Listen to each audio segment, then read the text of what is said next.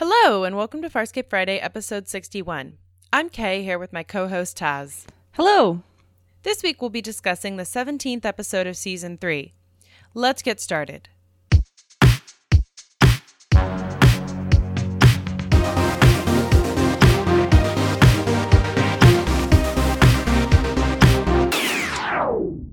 Welcome back.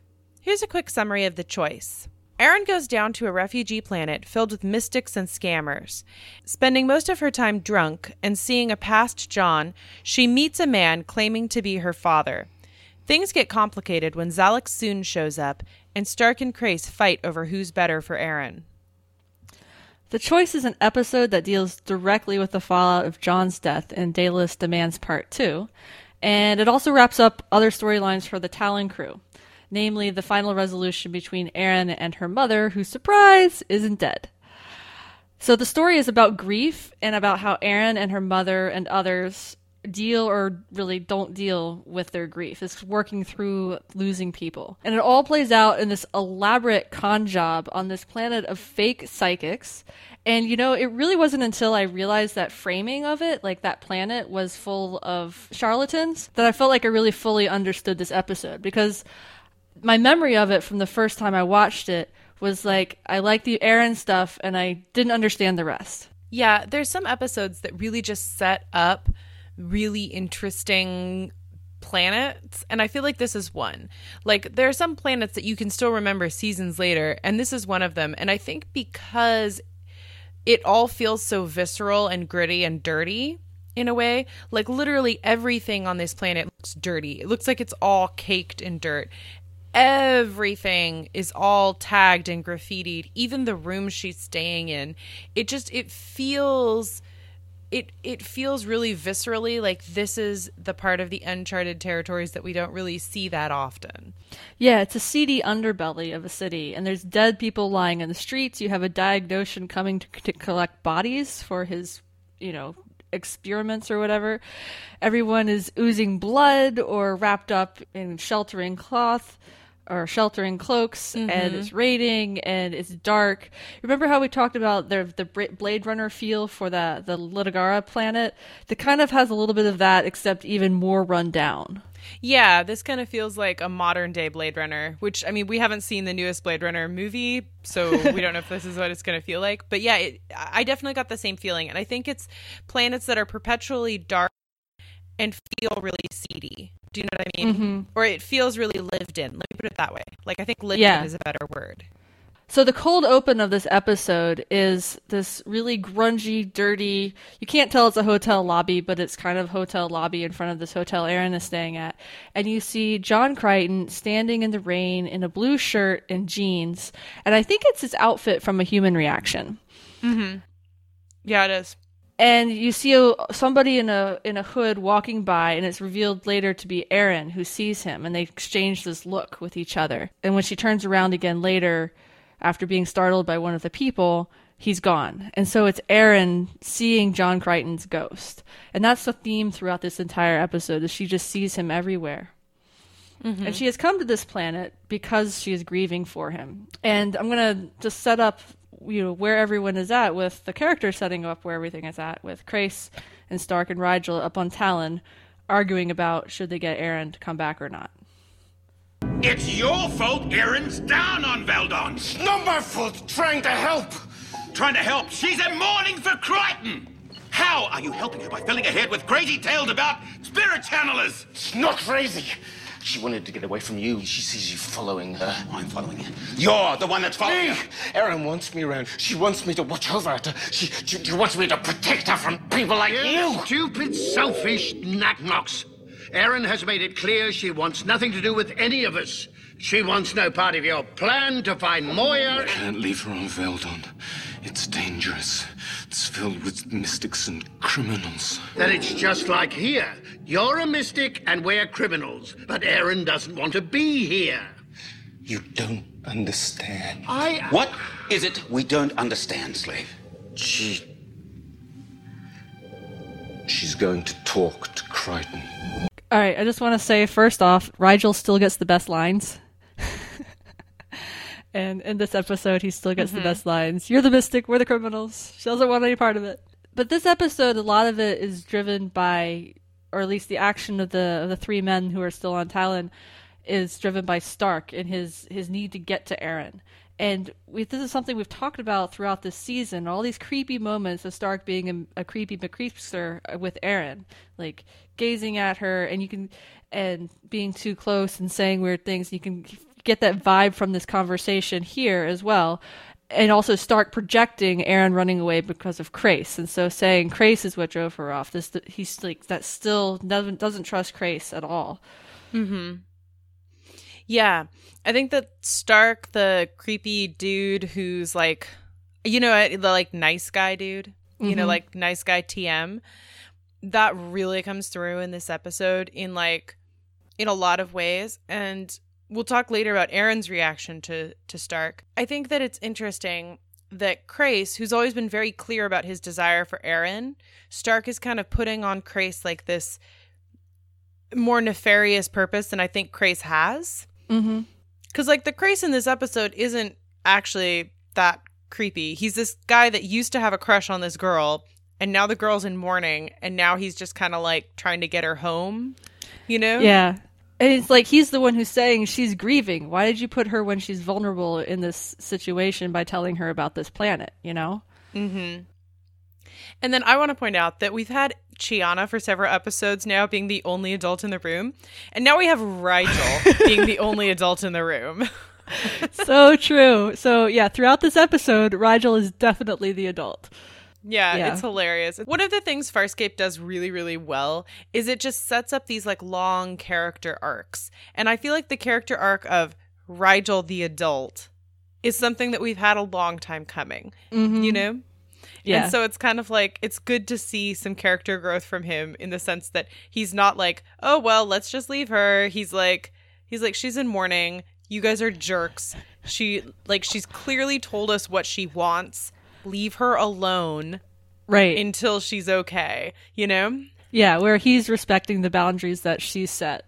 Mm-hmm. Yeah. Yeah. actually that's a good that's a good way of putting it, like boundaries. Because I think that boundaries actually is a really reoccurring theme in this episode, both in terms of like the boundary of life and death, the boundary of like reality and fantasy, and then just like the actual like emotional boundaries that Aeryn has put up. Mm-hmm. Has been trying to essentially tell them like, I need time. I need both of you not to be weird, but I think mostly she needs Stark to stop being weird. I hadn't thought of boundary as being like a central theme to this episode, but that's a really excellent way of putting it. I really like that. So I want to talk a little bit about Aeryn's outfit here, um, because I am a huge fan of her makeup and her hair in this episode because her makeup and her hair. Oh my god, yes. Oh my god, she looks so beautiful. And you can totally tell it's like this makeup of like the smoky eye, like I haven't been sleeping and I've been drinking. But at the same time, she's Aeryn Sun, so she's just so unbelievably beautiful. Mm-hmm. and her hair is not in a ponytail as it usually is. It's let loose and down around her hair. Um, we haven't really seen that since season one, and she's not wearing her any kind of peacekeeper clothing. She is wearing a dress and it has a hood. It's purple. It's a little ragged. Kind of has that feeling that she bought it on the planet as second hand or fifth hand from the skeevy underbelly of where she's staying. Mm-hmm. And it's like she's she's dissociated herself from her her peacekeeper side, her person living on Moya's side. She's trying to get away from all of that. Yeah, yeah. And I think the dress is like the one thing I'm not a huge fan of. I think because it's made of like this velvet stuff that I just find like mm. really like optically unappealing. You know what I mean? And I'm Yeah. like, I wish they'd made that out of like literally any other fabric. so going back to the episode, Stark and Rygel go down to the planet to try and find Aeryn. And Rygel goes down because again, he's the only adult in the room. Stark goes down because he can't like seem to see that Aeryn finds him really unappealing and really gross right now. Well, he's obsessed with her, and we've talked about this a little bit in the past, where he's transferred his love of Zhaan into this twisted attachment to Aeryn because Zhaan traded her life for Aeryn's, right? Mm-hmm. In the, the beginning of season three. And so he's had this weird connection with her, or at least he's felt this weird connection with her where he feels that Aeryn is somewhat his responsibility because he was close to Zhaan and Zhaan took on saving Aeryn. Mm-hmm. And actually, that whole Zhaan thing really comes up here because as they come down to the planet, Stark begins hearing Zhaan. And one of the things that is really unclear throughout this whole episode is that while everybody on this planet is a fake and a charlatan, there also are some really unexplained supernatural phenomenon going on. Mhm. Well, I think that's why this episode, for me at least, was very hard to follow the first time and even on my first rewatch, because I actually watched this one twice for our rewatch. And that's because, you know, in a, world like Farscape, where the world building does have fantastical elements, you have Zhaan's supernatural powers, you have Maldis, even though we hate Maldis, but you have that kind of energy being kind of thing. So, like, how much of that is real and how much is not? And I think as viewers, we're primed to accept that maybe something mystic is going on here and that it's not a fake.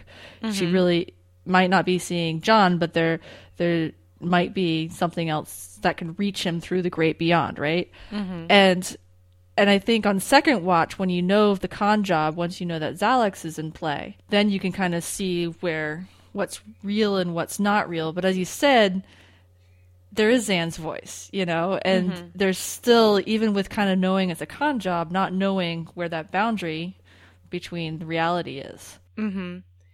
Yeah, that's a good point. And I mean, to kind of bolster the possibly actually real spiritual elements going on in this episode, we have Rygel's reaction to the planet. So I want to play Rygel talking to one of the fake psychics, or maybe not so fake. Let's find out. Grace? Grace! I talk to the dead. I see. Oh, stop. Just stop. That blood's so fake it's laughable. She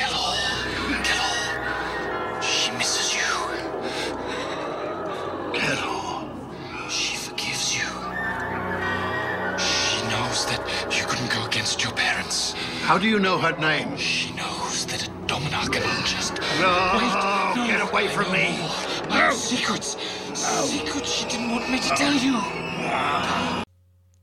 Again, Rygel with the best lines saying, "Ah, That blood is so fake, it's laughable, and then ha ha ha ha. Cracks me up. I know, I love this like fake laugh. Ha ha ha ha ha. But so this is another moment. We get some Rygel backstory, you know? This is what I was thinking when I was watching it. So on the one hand, is this a real supernatural event where this this person with the bleeding eyes says, "Hey, I I this person you once loved knows it wasn't your fault that you had to break up. You were a dominar. She obviously wasn't of the same social class. It couldn't work out." And at the same time, I'm wondering, we know that Xhalax Sun has gone through and paid a lot of people in this hotel to set up this elaborate con for Aeryn with her father. Uh, I'm going to air quotes Talyn is how I was writing about it in my notes.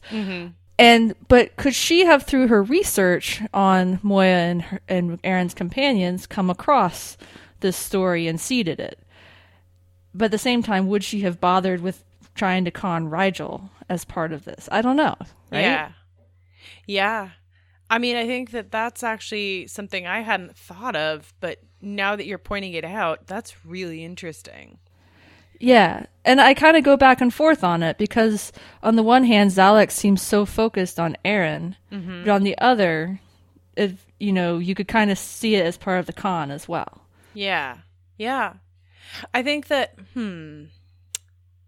I think that either is a really good interpretation because I think that if we're supposed to see the John that Aeryn is seeing as kind of like when Stark was still hearing Zhaan early after her death, or, you know, any of the other mystical times that we've had on Farscape, then maybe the fake psychic was actually picking up on something real.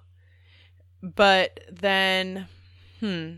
But yeah, then that's a really good point about Xhalax being incredibly thorough Yeah, you know, and maybe just trying to throw Rygel off. I think maybe the only reason that that might not be true is that then we see Stark and Rygel seeing Xhalax. They get really surprised. Xhalax goes after the guy that shot or that that talked to Rygel, and she shoots him for talking to Rygel.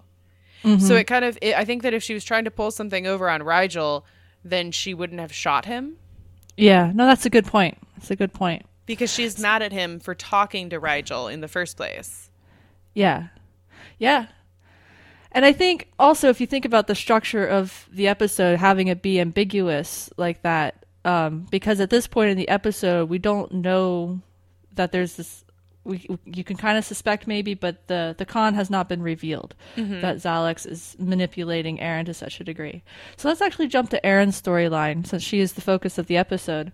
At the first clip we played, Stark was saying Aeryn wants to talk to John Crichton. Mm-hmm. And then we jump cut to Aeryn in the hotel room look talking on the communications saying, I want to talk to the person who said they could find my father. So it mm-hmm. wasn't John, it was Talyn. Talyn Lechek, her father. And he shows up, you know? Mm-hmm. and it's just like this really weird kind of kind of thing because he one doesn't look like a peacekeeper. He's he's got half his face that could be Sebacean type. The other side of his face is warped and has growths coming out of it. Kind of reminded me of of Aeryn going through the pilot transformation Ooh, yeah, me too. and he says he disguised himself so that he couldn't be found by the peacekeepers because he was hunted. And he produces a genetic testing thing that the peacekeepers have, and is an older model, but they do a genetic test, and oh, my blood spectrum matches your blood spectrum, so therefore we must be related, mm-hmm. or DNA, or however it works. So it's just kind of this like, kind of weird popping out thing, and it's just like, oh, they've brought back Aeryn's mother and made this whole to do about how she had to kill his father back in relativity. And then here's her father. And it's just, it feels like jumping the shark a little bit. Mm-hmm. And then later on, it turns out that it's part of Xhalax Sun's revenge against Aeryn, that it's a fake, as all these people are here are fake. And it's just like, I don't know. It's, Yeah. I can see what you mean about like the real struggle with when you're watching it the first time and you're kind of like, oh, so her dad just happens to be on this random planet that they randomly go to.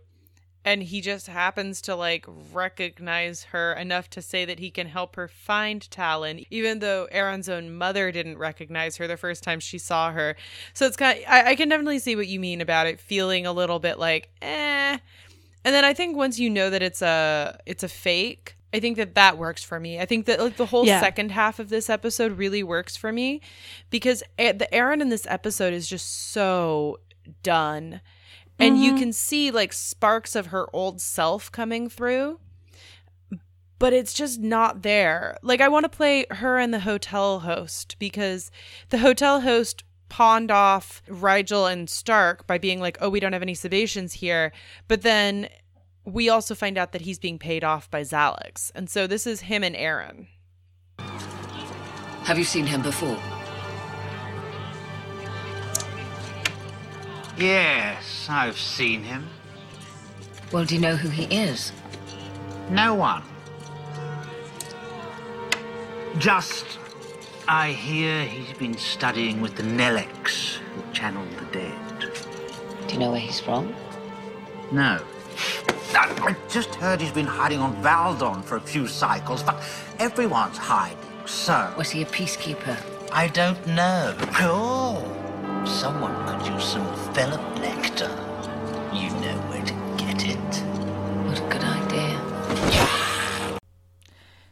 Yeah, so so this is just after Aeryn has met and done the genetic test with Talyn, and she's suspicious of him, which I think is a credit to Aeryn. She's not buying it wholesale, but at the same time, she lets it go very easily, turning to the fellip nectar when when the host basically says, "Hey, why don't you go drink some more and stop paying mm-hmm. attention to this guy?"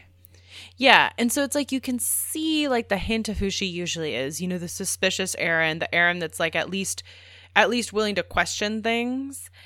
But then that kind of call to the fellip Nectar, she spends like a hundred percent of this episode nearly blackout drunk. Like I'm gonna put Yeah. that out there. Like it's very clear that this entire episode she is very, very drunk. Yeah. Yeah, and and I think that's what's not just the drinking, but the whole atmosphere and Claudia Black's performance of Aeryn throughout this episode. We've been talking about lots of the talking parts and the and the beats, but there's a lot of of quiet space made for Aeryn in this episode as well. we kind of glossed over it, but one of her first scenes is actually with the memory of John from the locket. Mm-hmm. Who appears in her room? She sees him in a mirror, and then she turns, and he's he- old, old John is sitting in the chair, and he says, "You remember, right?" And then there's this whole mirroring of a scene from the locket with her actions in the present, where she's holding her chest. In the locket, it was a physical chest pain. Here, it's her broken heart of the emotional pain of losing John and it's just this really beautiful scene that really encapsulates the loss that she has gone through with mm-hmm. losing John and feeling like she's lost a part of herself and her better her ability to be a better person. I think that weirdly enough, as much as these scenes really work for me in context, like all the scenes that they chose to like do flashbacks to, I was kind of like not I was kind of like okay, but we've seen that. Like I really wish that what they'd done was like gone back and like made fake flashback scenes. Do you know what I mean? Like her mm. flashing back to something we didn't see. Yeah. Do you know what I mean? Because like number one, my whole thing was like, how does she remember the locket? That reality doesn't exist anymore. yeah. And then I was kind of like, and then I and like the fake Earth stuff really worked for me, kind of. But like, I I agree that one of the things this episode does really well is give her that space to grieve. I think kind of in contrast to taking the stone, because taking the stone is the other grief episode we have. And your and my major complaint in that episode was that in an episode about Chiana grieving, there was almost no Chiana grieving. You mm-hmm. know? There was like Yeah. almost no space for her. And then this episode just has so much space for Aeryn. And then they keep doing these flashbacks that again, I'm not like I'm like, eh, you know, okay. But like I wish they'd chosen something other than the locket, you know? Mm-hmm. Yeah. I mean, I get what you're saying. It it doesn't bother me particularly. The locket thing I think is like oddly, as much as I dislike that episode, I kind of like its use here because it's like it's the whole the future you couldn't have with him. And so there's this whole future where she got to live with John Crichton into an old age and die of old age with him. right? Yeah. And now that he is dead, or the Talyn John is dead, she does not get to have that future with him. Hmm. I don't know. So oddly, that one worked for me pretty well. Yeah, yeah. What I liked more were the moments when the ghost of John came to her in where she was in her hotel room. Mm-hmm.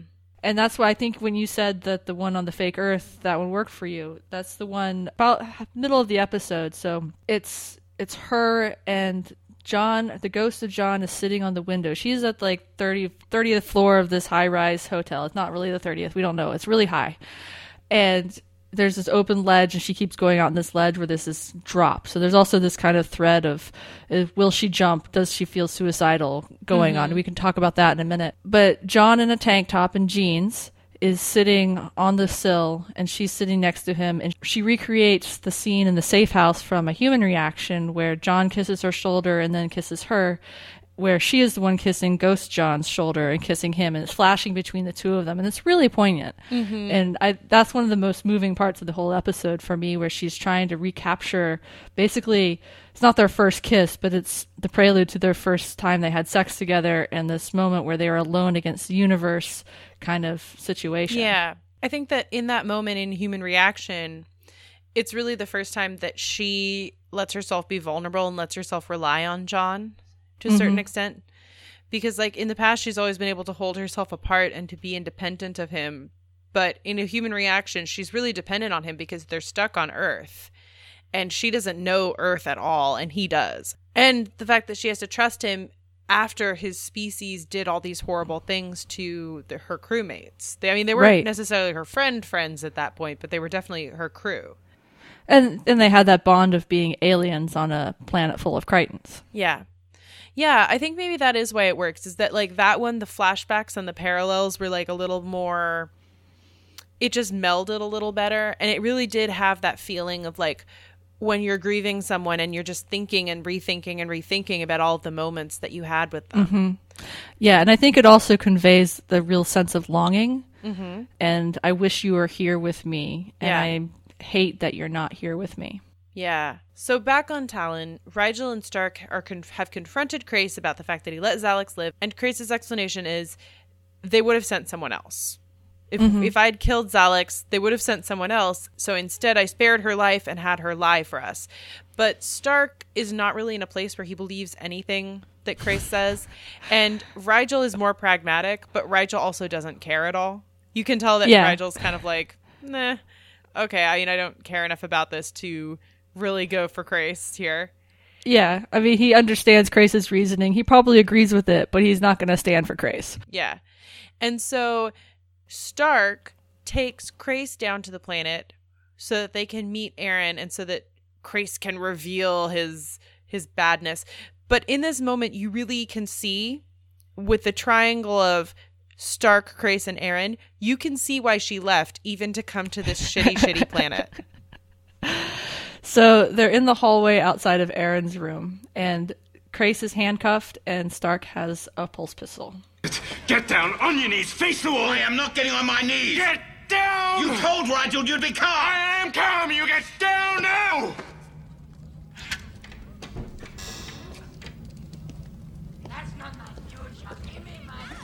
Aeryn, you must return to Talyn.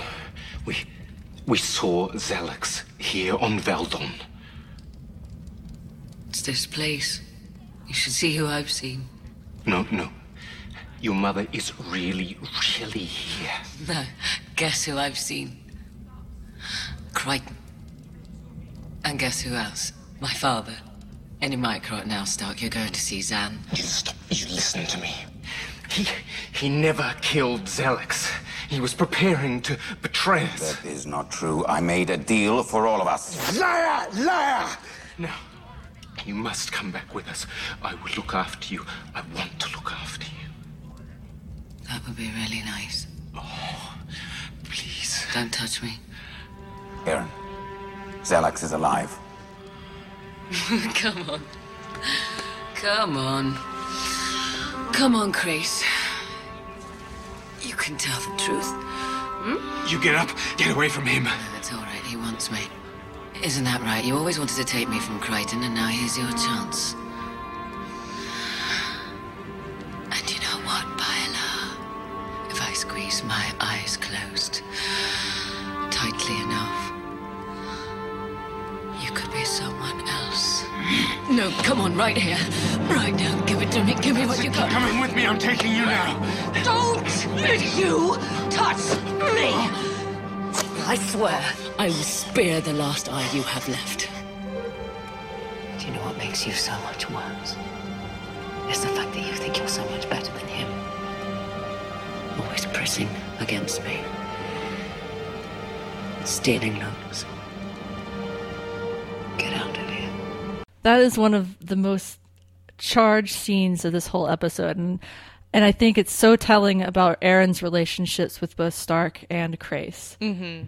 Yeah. because you have Stark who is so upset and so wants to take care of her and she's like don't touch me like she says it might be nice but really she means don't touch me when he tries to touch her and that bit at the end where he tries to drag her off and save save her save her from herself and she draws a knife and has it over his eye and basically calls him on a season's worth of being creepy on, mm-hmm. at her Yeah, that's a that's a really good way of putting it. A season's worth of being creepy.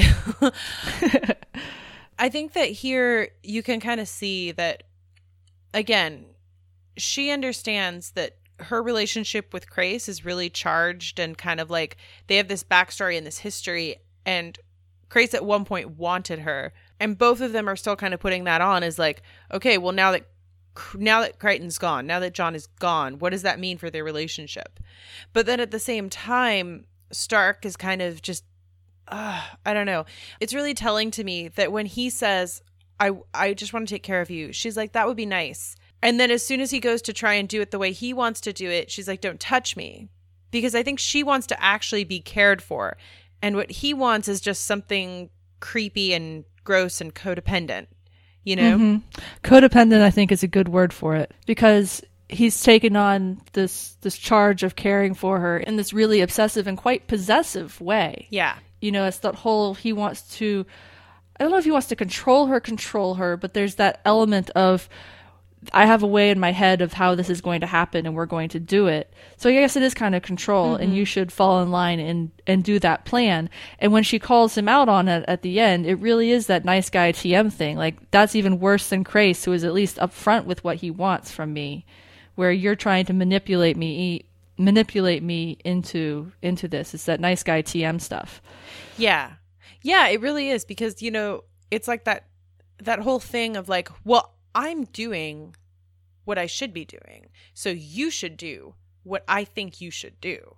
You know? Yeah. I think one of the dynamics going on, it- really is this idea of Aeryn as like a non-entity for Stark, where like mm-hmm. he's put so much into her that he really sees her as like something she's not. You know, like I kind of mentioned it when he was like, "You're just like Zhaan" in the episode with the mm-hmm. sun attracting Talyn. You know, and it's kind of like she is not. So he's not even really seeing her at all. You know? Yeah. Well, it's the way that Stark is not dealing with his grief for Zhaan, right? Because he lost her and he hasn't been able to cope with that loss very well. His coping mechanism has been to obsess over Aeryn and to put Aeryn into Zhaan's traits or put Zhaan's traits onto Aeryn or have her fill that gap for him Mm-hmm. because she's there and, you know, Zhaan saved her life and that's that whole I mean, I don't know if how much that plays into it, but there's that whole relationship kind of, you know, chain of relationship that goes where Zhaan is what connects the two of them. Yeah. The other thing I want to talk about here is is Aeryn herself because Claudia Black, oh my god, knocks oh this Oh my scene gosh. out Yeah. of the park. First of all, she's she's playing it as Aeryn is very drunk. But then there's that scene where she's like she's on top of Bialar because he's on his knees with his hands behind his back, and she's on top of Bialar and she's like grabbing his hair and she's like whispering in his ear almost, and she's like just like she's like screwing her eyes closed, and you can tell that like she is just trying to find a way to not hurt anymore. And the current way is by hurting both of these men who are like into her in like an inappropriate way or not inappropriate, but is is to hurt both of these men Who want something from her. yeah, who want something from her, who think they Yeah. know best for her. And yeah, I don't know, she's just so good here. And it just like you can see that her her grief is like lashing out and also just the struggle because again we've talked so much about how Aeryn isn't prepared for romantic feelings the peacekeepers don't prepare their soldiers for romantic feelings and she is not prepared for grief Mm-mm, Not at all. Or at least not the grief of losing a romantic partner. Because, you know, as we saw in Taking the Stone, she did know how to handle Chiana's grief. And she has gone through losing people in the past, but losing someone as close to her and who meant as much as Crichton because of the whole fact that she was in love with him and wanted to have a life outside of the peacekeepers with him, you know, that she was definitely not prepared for. Mm-hmm. And I want to talk a second about Crais here, because Crais in the scene, he's like, Xhalax Sun is here. You should know that. She's probably coming after you. And he's tied up. And he is being remarkably not pushy for Crais. Mm-hmm. You know, we had a couple, several episodes early on where he's really pushing for Aeryn to turn away from John, to turn away from Moya's crew, join him, join Talyn. It's kind of been a thread of the relationship. But here, here she's the one who's making a mockery of seduction mm-hmm. you know because she's the one who she gets in his lap while he's helpless. She grabs his head. She whispers in his ear. I mean all those things that could be romantic gestures but in this case are basically saying you are not the man i love and you never will be. And it's really cruel. I don't think Aeryn shouldn't do it in a way. Like it's not like it's not like i have like i feel like Crais's feelings are so fragile that he can't handle it. You know what I mean? Mm-hmm. But it is a cruel way that she approaches him, even though I don't feel like she has to respect his feelings about her. Does that make sense? Yeah. Yeah. Well, because she's on, she's very, very often told him in very explicit terms that she does not want to be in a relationship with him. Yeah. I think that my whole thing with Crais this episode is we're kind of equating him with Stark because Stark is equating him with Stark. But Crais, honestly, in this whole episode is not, I don't find that problematic. Do you know no, what I mean? he's like he's being pretty chill, and he's actually feels to me fairly aware of Aeryn and where she is is in her emotions and stuff. And he wants he's it feels to me more he's approaching it as a comrade to her rather than a romantic challenge. Yes. I mean, I almost want to go back and kind of be like, you know, I just don't have a problem with how he's behaving in this episode. I don't Yeah. think he's equal to like Stark. Like Stark I find very gross and manipulative and kind of like gross, I think is just the word I'm going to settle on. but here I'm like Crais is just kind of acting like a bro. You know, he's kind of like mm-hmm.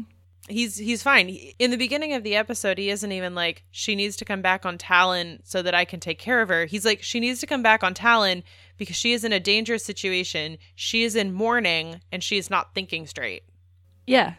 Yeah, pretty much. And that's kind of how I feel about Crais throughout this episode as well. Like he's he's not overstepping that line as he has in the past and the way Stark is doing right now. Yeah. And I think that goes back to my feelings about Crais this whole season, though, because I feel like in season one and two, Crais's relationship with Aeryn was kind of like, well, in season two, really, because in season one, it was really only at the very, very end that we had any non aggressive interactions with him and Aeryn. But in season two, it really was like a you should come with me. We're both ex peacekeepers. We're both the same. But then this whole season really has been like a deconstruction of his own feelings for her and like a mm-hmm. reconstruction of who he is as a person. Because, I mean, it starts with at the very beginning of the season with, you know, Talyn coming and being wounded and then Aeryn being more empathetic towards Crais. But then we also have like Green Eyed Monster, where he's legitimately telling her he's being very honest with her. This is the consequence of my melding with Talyn. I would like you to come on and help me with Talyn because I cannot handle him on his own anymore. You know, and it just feels like even though he does kind of have these remnants of feelings for her, I don't really think he's been that like bad this season. Yeah. Well, it's almost like he had this crush and then he realized she was a person and then they became friends. Yeah, that's what it feels like. Yeah. Yeah. Stark keeps equating his creepiness with with Crais this whole se- this whole episode, but I think probably the reality more is that the reason Aeryn doesn't want to talk to Crais anymore is because Crais reminds her of what she's lost. Mhm. You know, Yeah. like Crais is a very poignant reminder that like at one point, you know, there was this like love triangle between her and Crichton and Crais, and she chose Crichton, and now Crichton's gone, kind of thing. Mhm. Yeah. Yeah, I can see that. So after the hallway scene, after a few other things, I can't remember exact order, but the third, let's bring Rygel in right now, because Rygel comes up to Aeryn's room, up the outside of it. He has his throne sled, it's anti gravity. He goes up to her window, and Aeryn is standing on this ledge, and she is looking out over the city. And I gotta say, Rygel I'm gonna play it, but Rygel is kind of like Aeryn's best friend in this whole situation. Yeah. You know? Let me guess, you're my long lost sister. Look, Aeryn, I know you're upset. I too had someone important in my life. Keller was her name. I missed her for a long time. But I knew, as I'm sure you do, that self sacrifice is not the answer. Look, I'm not like Crais or Stark. I'm not trying to save you or recreate with you. You can do whatever you like, but Crichton loved you, Aeryn. He wouldn't want his death to lead you here. Rygel is just so sweet right here. It is just, it's on one hand so unexpected, and on the other, he and Aeryn have a relationship that has grown and developed over several seasons where he's gonna let go down his his barriers about letting people in and share this really intimate bit of his past with her to say, "Hey, I get where you're coming from. I'm not to tell you what to do, but love means more than being on this dump of a planet and considering jumping off this ledge." Mm-hmm. Yeah, and it it just feels like the Rygel from the very beginning of this episode too, like the Rygel that is seeing everything really clearly.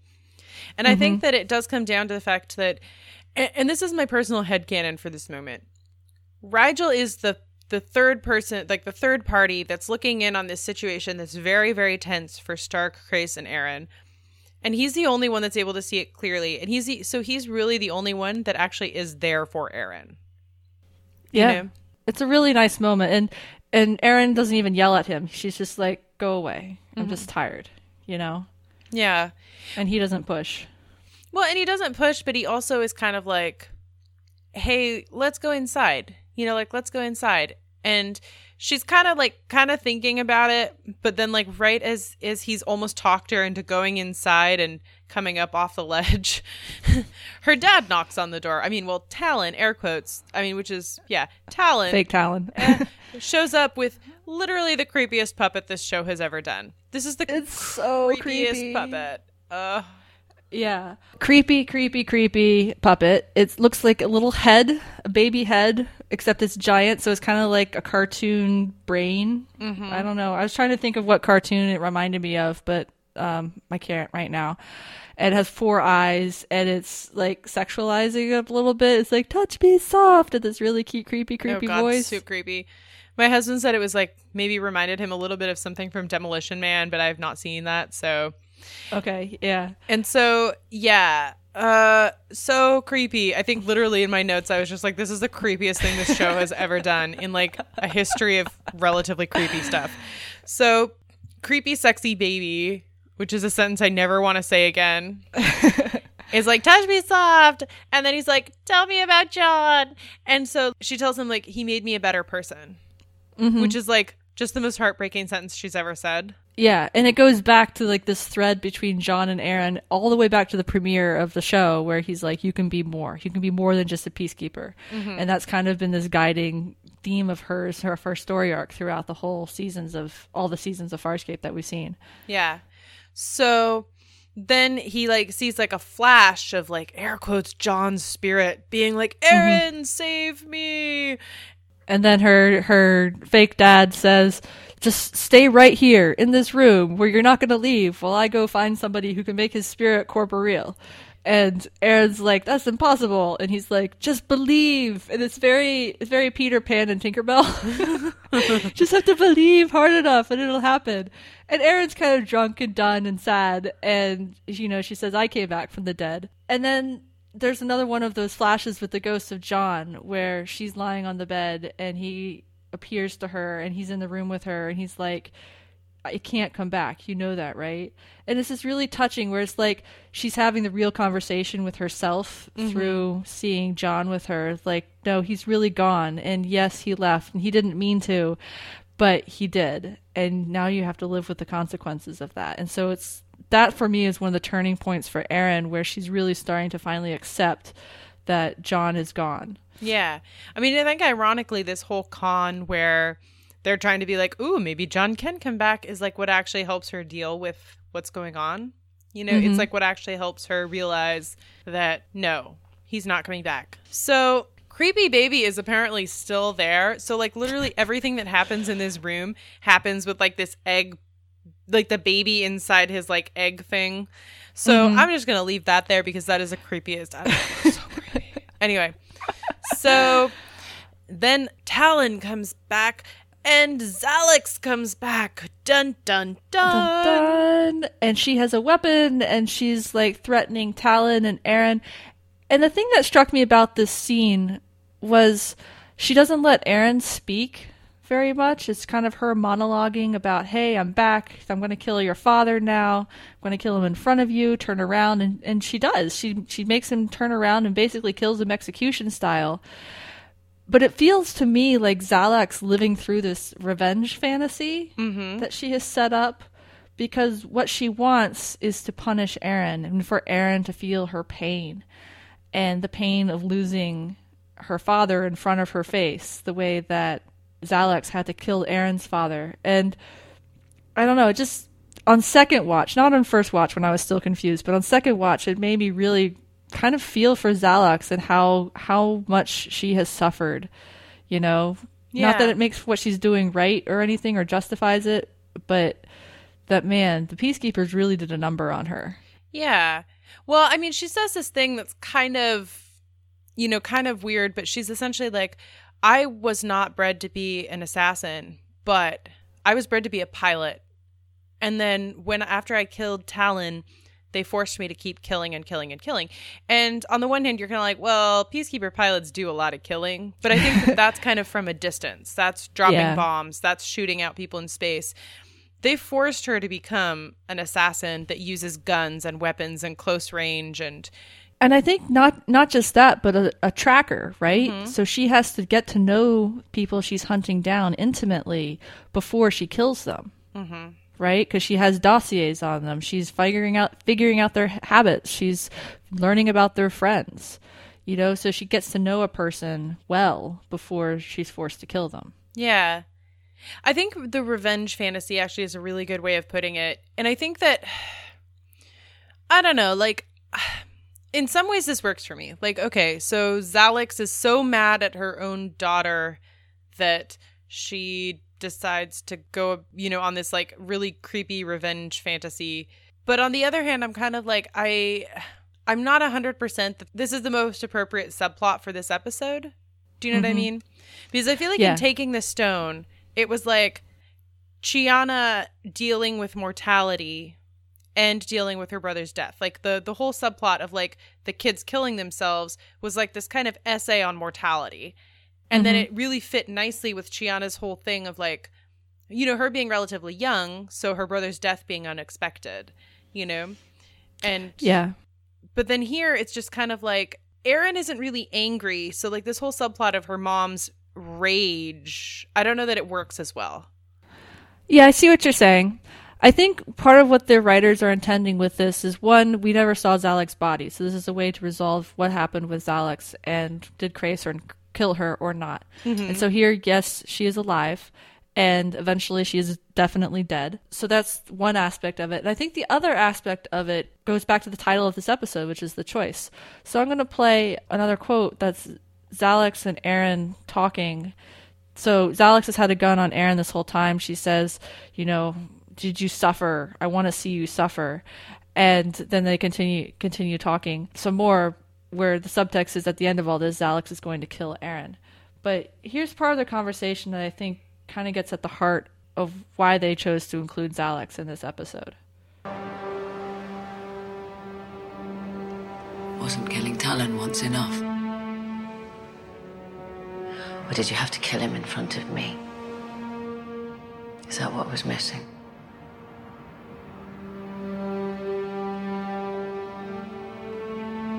When I first met him, I knew he wasn't my father. But he knew all these details about you and me. You're lying. You didn't know. Of course, I hoped that he might be Talyn. Just as I hoped that I might see Crichton again. but in my heart, I knew that that was not my father. And then you walked in. You know, we peacekeepers think that we are so remarkable. Soldiers without equal, precise tacticians, pure bloods. But I've realized that we're not remarkable. We do nothing for love. Not one thing.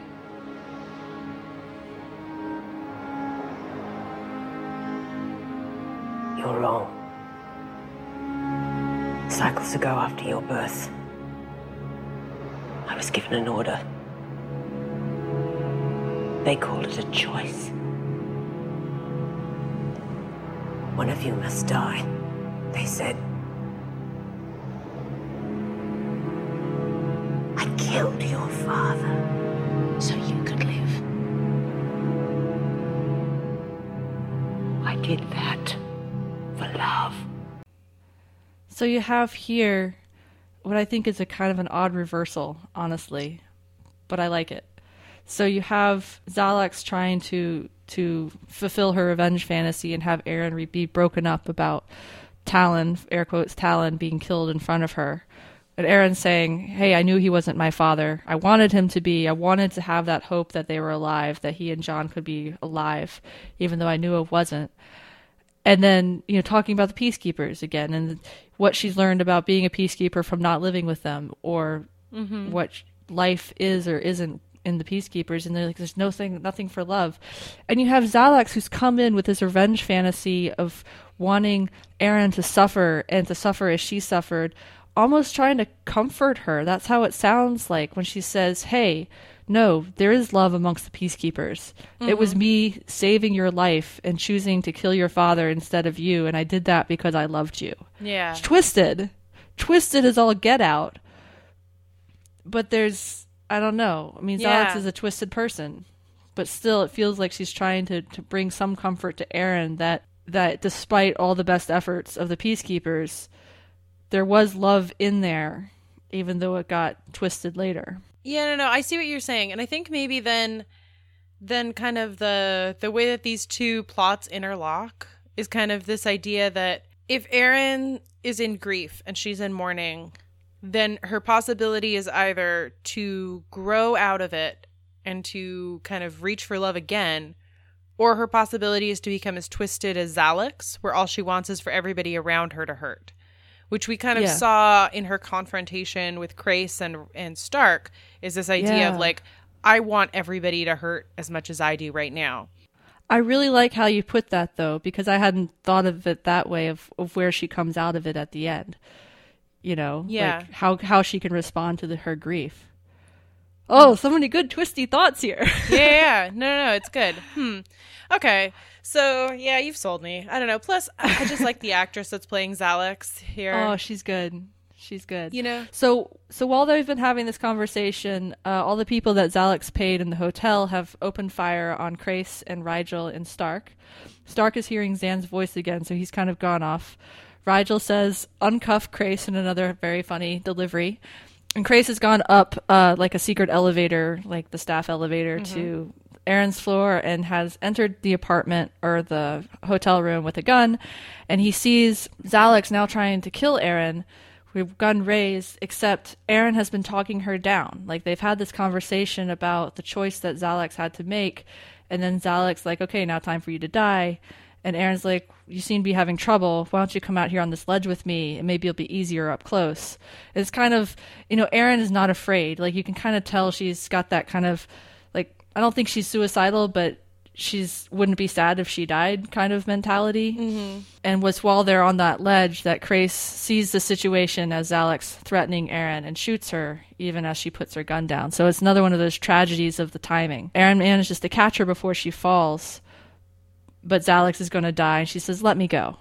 And it, this is another one of those heartbreaking scenes where she's like, just let me go. I've already died a long time ago. You should live for me. And it's just like, oh, your mother telling you that after trying to mm-hmm. kill you. Like, there's this closure that you get out of that. Yeah. And you can't really blame Crais for shooting Xhalax here because No, she is not at all. threatening Aeryn out on a ledge. totally. And it totally makes sense for him to do it.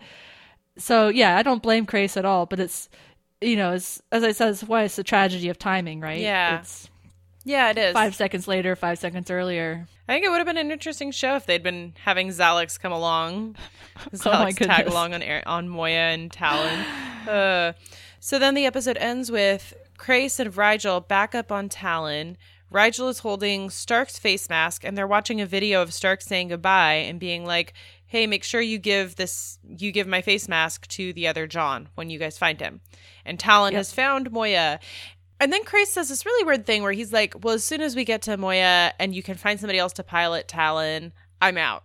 Yeah, I thought that was weird too. It kind of felt like it came out of the blue Yeah, a little bit. Well, and more than coming out of the blue, it, it was like earlier in the episode too. Stark and Rygel get cuffs on Crais while he's in Talyn, in Talyn's command center, which we've seen like mm-hmm. multiple times. Talyn willing to like open fire on people to defend Crais. So like, Yeah. I think maybe it's just like this whole season. Kind of one of the undercurrents has been that that Talyn doesn't trust or like Crais. Yeah, their relationship has been deteriorating. Yeah, I just wish they'd been like a little more explicit if that's what it was. Yeah, I agree that it sounded weird when I heard it as well because there wasn't a lot to support it Yeah. In the rest of the episode. in the rest of the episode. Like in the context of the season, there's stuff, but then they don't really like connect it They don't reference it. Yeah. Yeah. So Aeryn on the planet has taken off her like velvet outfit. Again, not a fan, but like whatever. and so she's taken off her velvet outfit. She's putting back on her PK garb. She's putting back on her PK weapon. Mm-hmm. And then she sees John, who's at the window, and he's like, Come and look over here. And she doesn't even really look at him. She's just like, No, I'm not I'm not doing this anymore.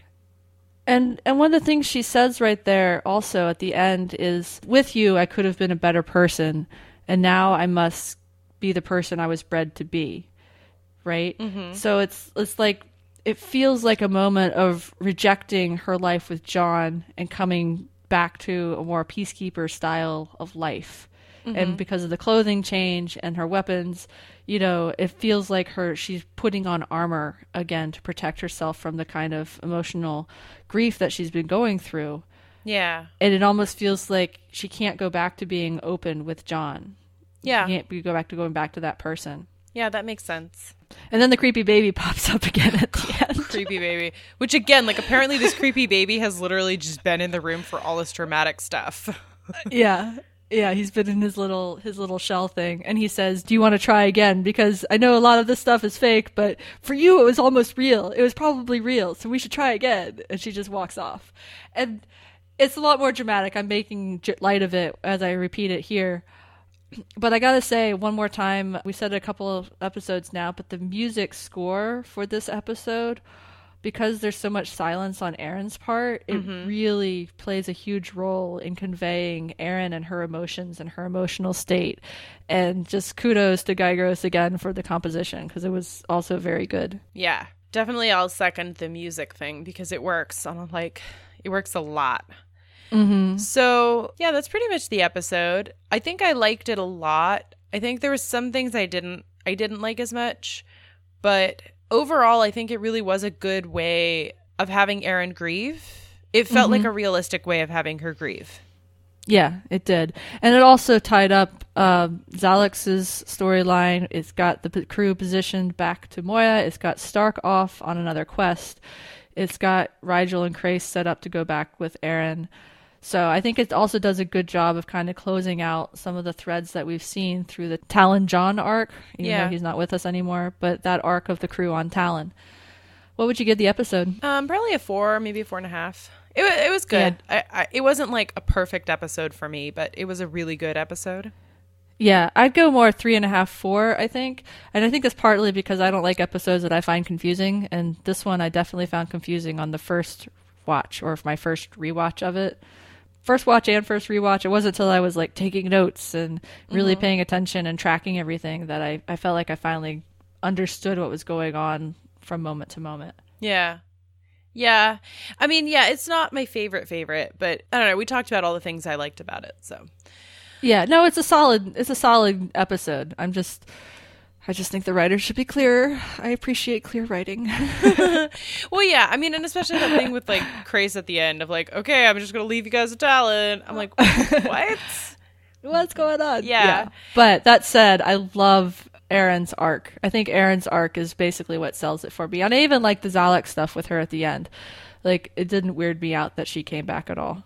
Yeah. So on Wardrobe Watch, we have John wearing his human mm. reaction clothing like a lot. Mm-hmm.